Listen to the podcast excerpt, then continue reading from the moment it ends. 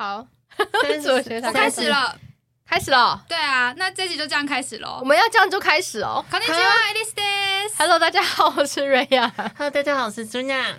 好突，然觉得这个开场有点突然，你知道？对，但我也不知道哎、我应该还是会放个 intro 吧。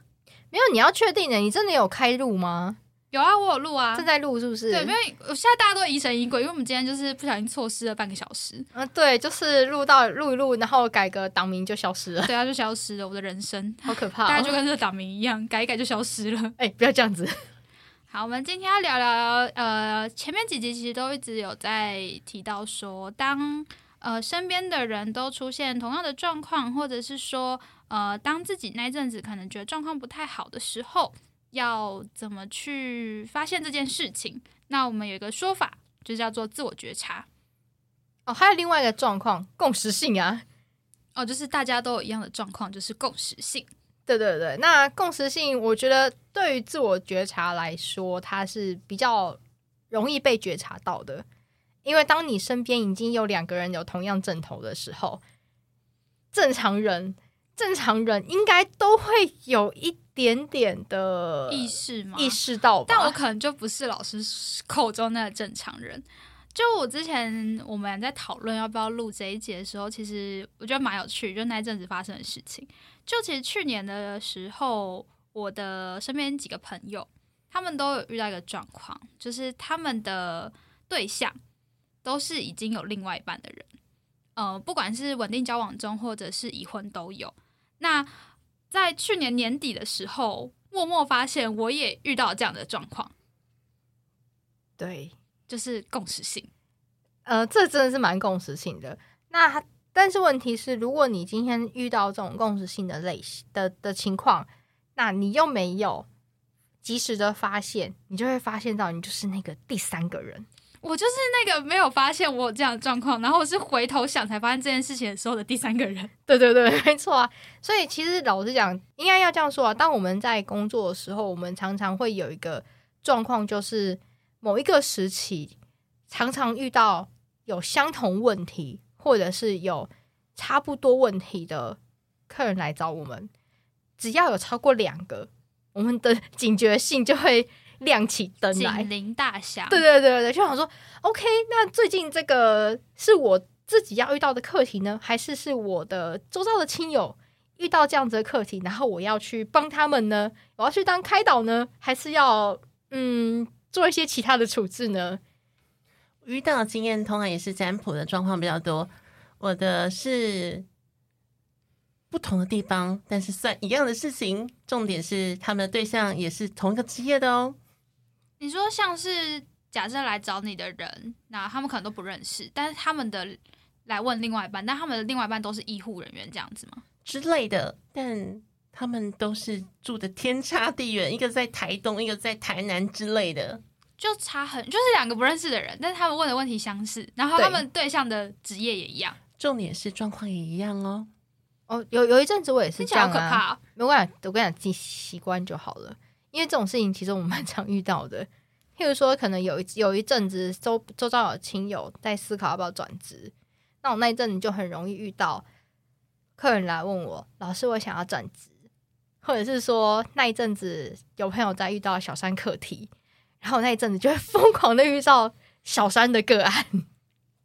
我记得之前我有请瑞安老师帮我算年运的时候，然后老师也说：“天哪，你跟那个谁谁谁的盘基本上长得就是一模一样啊。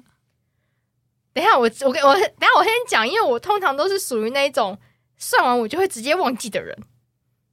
所以那时候朱娜有在现场，你有记得老师有说这句话吧？所以我到底是是什么情况？你的盘跟跟人家有类似？我就只记得好像是也跟工作有关，然后你就说：“天哪，你们这两个人根本是怎样？现在这批人都遇到，因为我记得你说那个人跟我年纪也差不多，哦，对哦，我好像知道诶，因为应该是说你们年纪差不多的情况下，也很容易遇到一样的课题。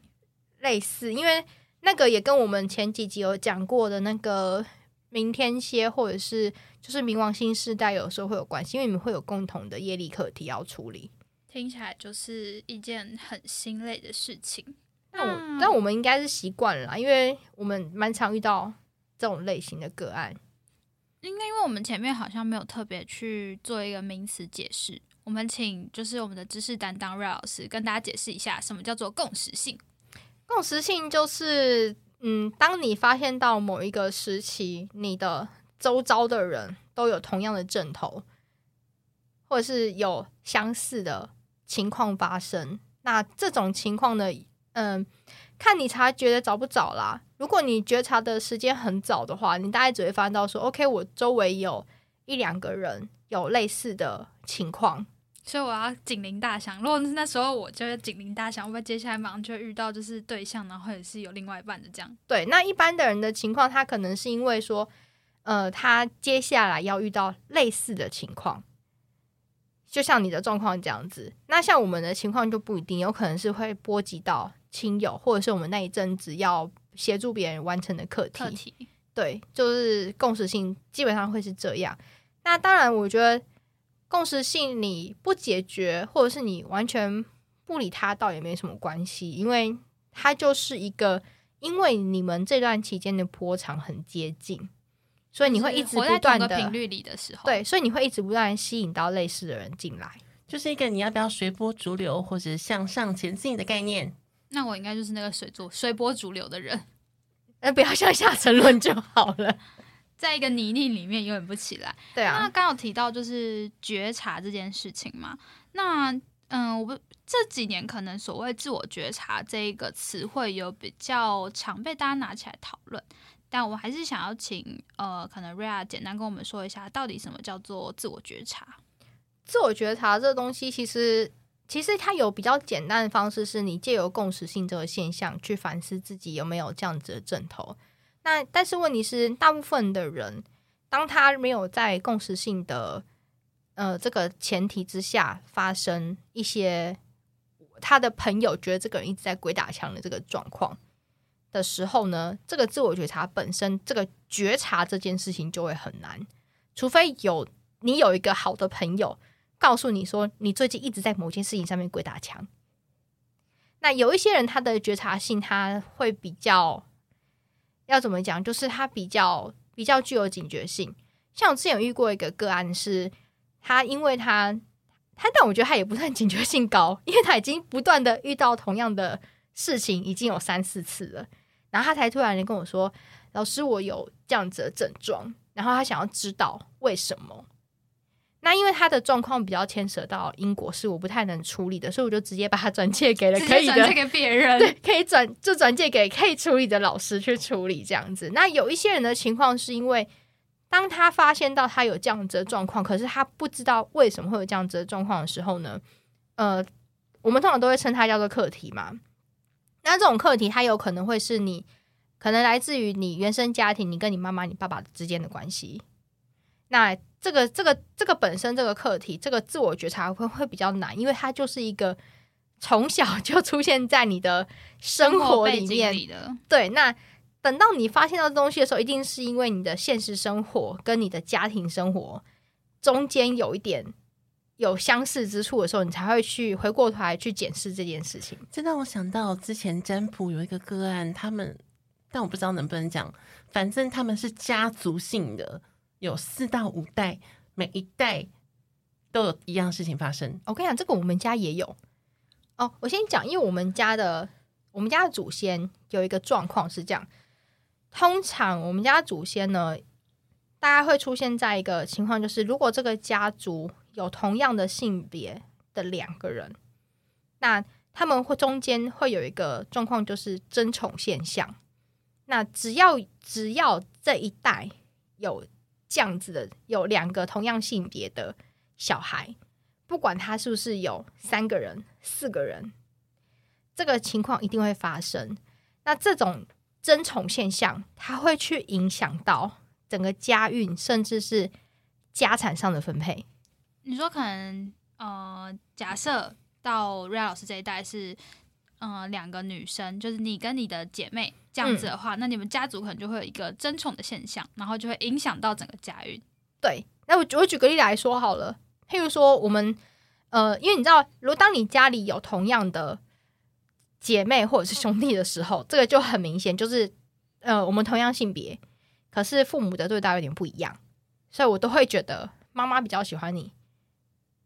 或是、呃爸爸比较喜欢你，对不对？那这种情况，小时候小时候它就是一个经年累月的现象嘛。那到了长大之后，是不是就会因为这样子容易吵起来？那是不是家里的人那个家运就会不好，就是关系会比较不和睦？就会分家。对，会分会有一些分家的状况出现。那这东西在我们家族其实是蛮常见的，就是我们总会有几代他是有两个同样性别的小朋友，那一定会吵架。那这个东西呢，是在于说，如果你中间有一代他们决定要解决掉这个循环，那后面就不会有这方面的发的事情发生。那这也是某一种自我觉察，其实也就是刚刚朱娜讲的同样的状况，因为我的状况比较特别一点，我的案子都是重症，重症患者，我们之前有跟观众讲过了，对，都都重重症，就是病入膏肓的那种，非常适合找朱娜，他会用心呵护你，然后陪伴你。帮你解决你的问题。因为那个重症真的让我有点吓到，因为至少四到五个都有同样症头，不同家族哦。我现在是想不同家族，你那时候遇到四到五个不同家族都有同样的状况，类似，因为都是一直经年累月下来的，就是我跟这个世界嗯哼，然后，然后说再见的，哦你要五个家族，哦，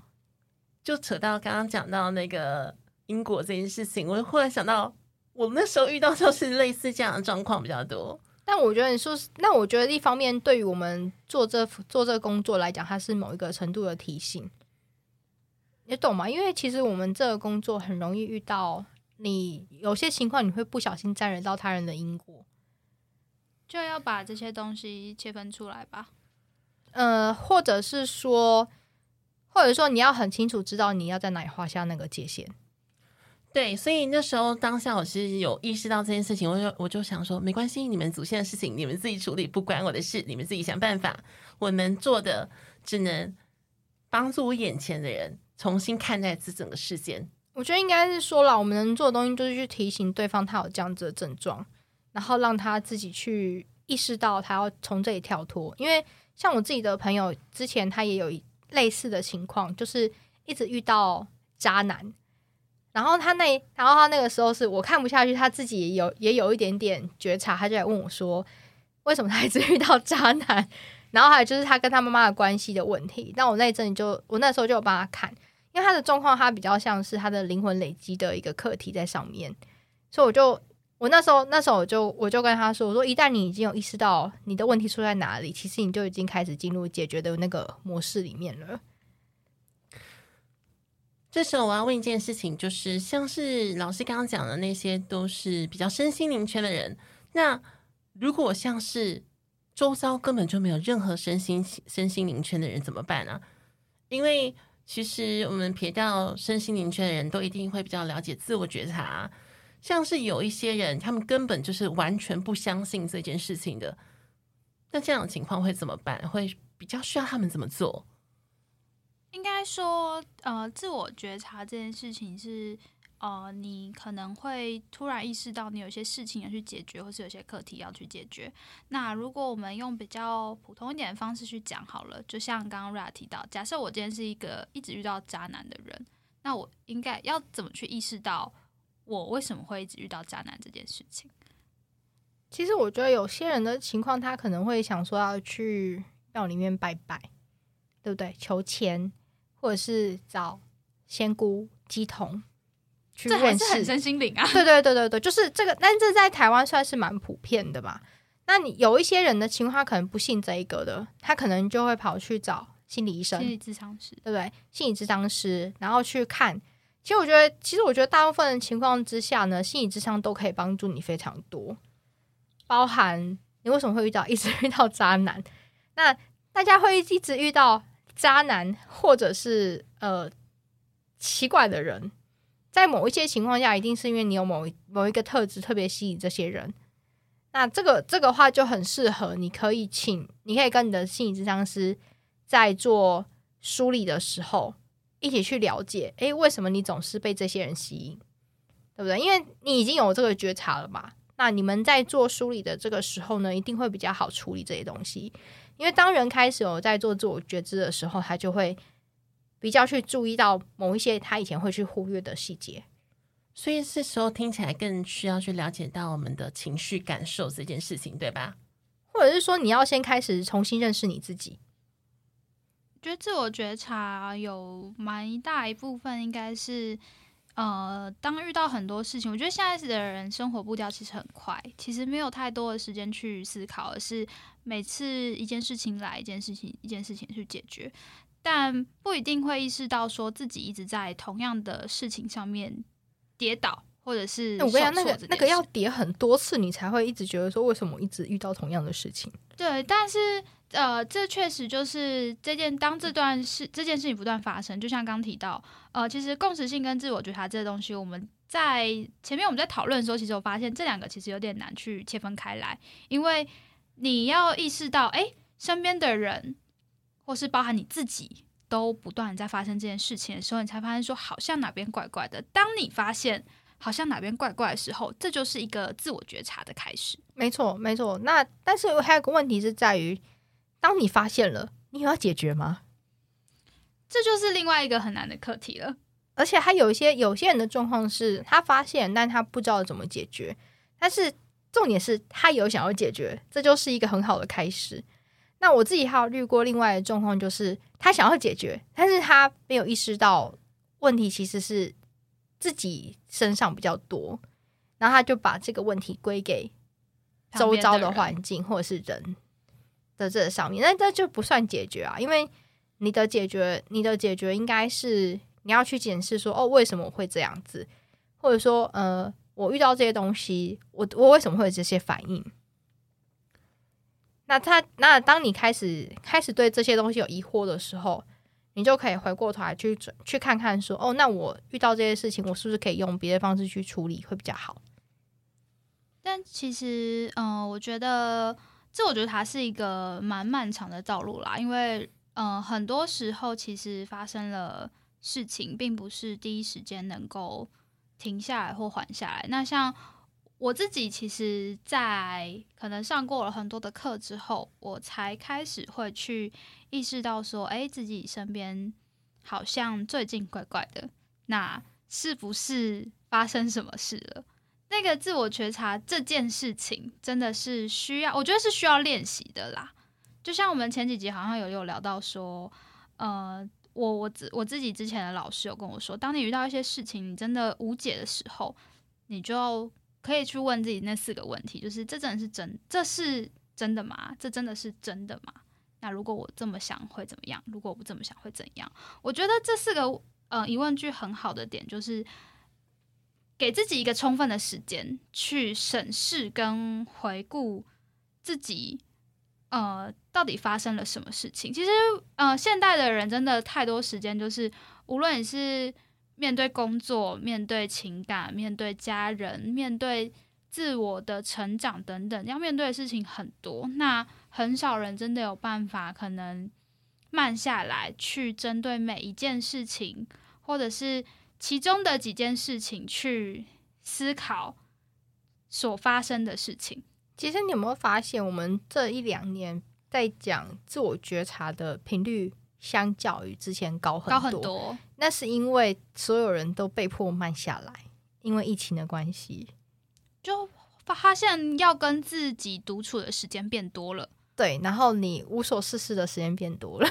所以其实这段时间变成是。大家把脚步停下来之后，很多的问题才慢慢浮现吧。我觉得就很像是你突然哪一天你不用你回家，不是只有睡觉的时候，你就会开始想办法把自己的家弄得跟北欧人的家一样。你说 IKEA 吗？对啊，就是因为北其实因为其实北欧人还蛮注重自己家里的生活品质、生活品质甚至装饰。那因为他们有整个漫长的冬天都必须只能待在室内，所以他们会蛮注重家里的舒适度。所以家对他们来说不是只有回去睡觉的地方。那过去的这几年疫情，因为疫情的关系，所以让许多人对于居住品质这件事情，或者是生活品质这件事情看的会比较呃认真一点。这些是家的概念吧。嗯这件事情完全我可以认同，因为我是一个住同样地方住了八年吧，而且因为最近有一些状况，所以让我想重新意识到，到底我想要的家是什么样子。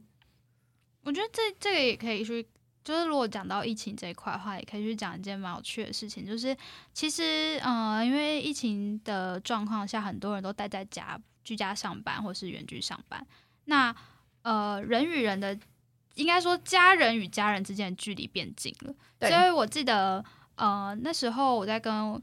我的家人讨论的时候，我发现日本有一个很有趣的现象，就是因为日本其实是一个非常繁忙的社会嘛，所以其实呃妻子跟丈夫其实大部分时间可能都是在外工作。如果是没有小孩的状态的话，那呃在疫情的状态下，两个人都长时间的在家里的时候，你会发现那个摩擦。跟吵架频率就是无限的往所以上不是就飙升，说疫情期间那个离婚率飙升？飙升，对啊，因为人家突然才发现到说，哦，你们现以前回家就是睡觉，